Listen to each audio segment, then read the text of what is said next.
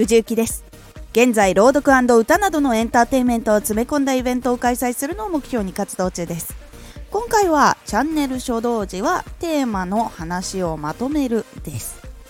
チャンネルを始めた時にフリーでいろんな思いついたことをコツコツ更新したいとかあと楽しく好きなことを発信していくぞってなると思います。すごく楽しいし聞いてもらえて話ができたりとか評価してもらえたらすごく楽しいですよね。でも今かなり盛り上がってきているこの業界のいろんなねアプリ一つだけじゃなくてたくさんのところでいろんな人たちがこう更新し始めて盛り上がってる中でただ更新をしていくのは結構大変になってきます。なかなかね聞いてもらえるのは運がいるのもあるし別の作戦考えていっぱいこう見つけてもらえるようにしなきゃいけないのでなかなかただ喋ってあげていくっていうのは実は難しいなと思っております。なので可能であれば最初のうちからテーマを決めてそれに向かってコツコツテーマ関係のラジオを作っていった方がイメージ印象がつきやすくてでここの枠はこういうことやってるんだって覚えてもらいやすいのでフォロワーさんも安定してつきやすくなります。他にもいろいろな話を思いつくとは思うけどそれはこうメモして原稿を作ったりしてもう少し先の自分のためにストックしておいてください。私もそうしてます。いずれこうまずこういう話をしたらこういう話もしたいなって思いつくのでそれをこう作って置いておくっていう感じにしております。絶対ねそういうお話とかができる時が来るのでその時までストックしておきましょう。でその例ですね。テーマを決めてどういうものを話していけばいいのかなっていう例を2つ挙げてみようと思います。1つはビジネス系で副業ラジオについて話す場合、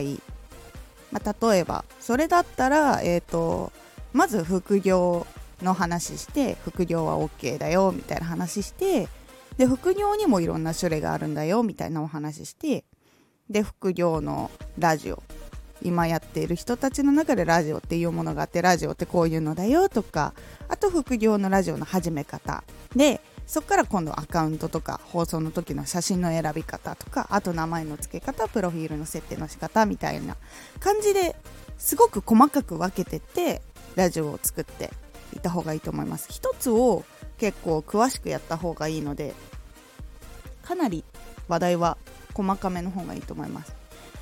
で次。えっ、ー、とクリエイティブ系の人とかアーティスト系の人とかイラストレーター声優さん音響監督さんとかあと音楽系の人とかのクリエイティブ系とか表現系の人だったら業界のこととか業界あるあるとか業界であるあるのことなんだけど他の業界にもつながることとかあと自分の日常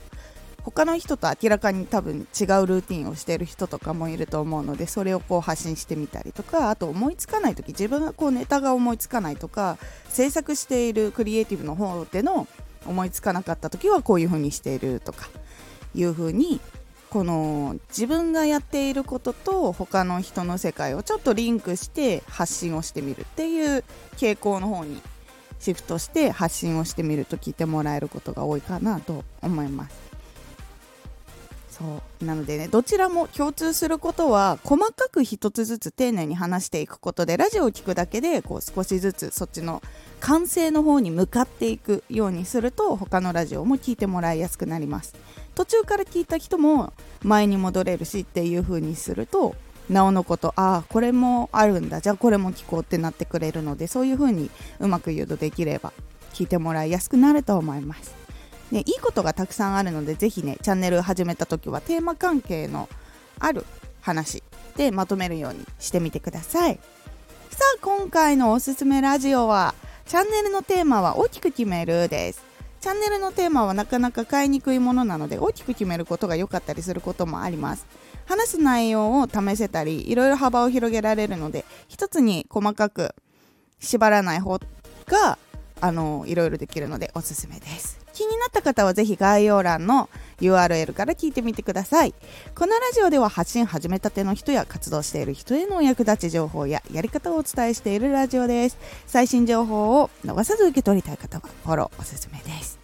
アーティスト YouTuber 配信活動などで感じたことも発信していきますのでぜひ活動の参考にしてみてください。ではまた。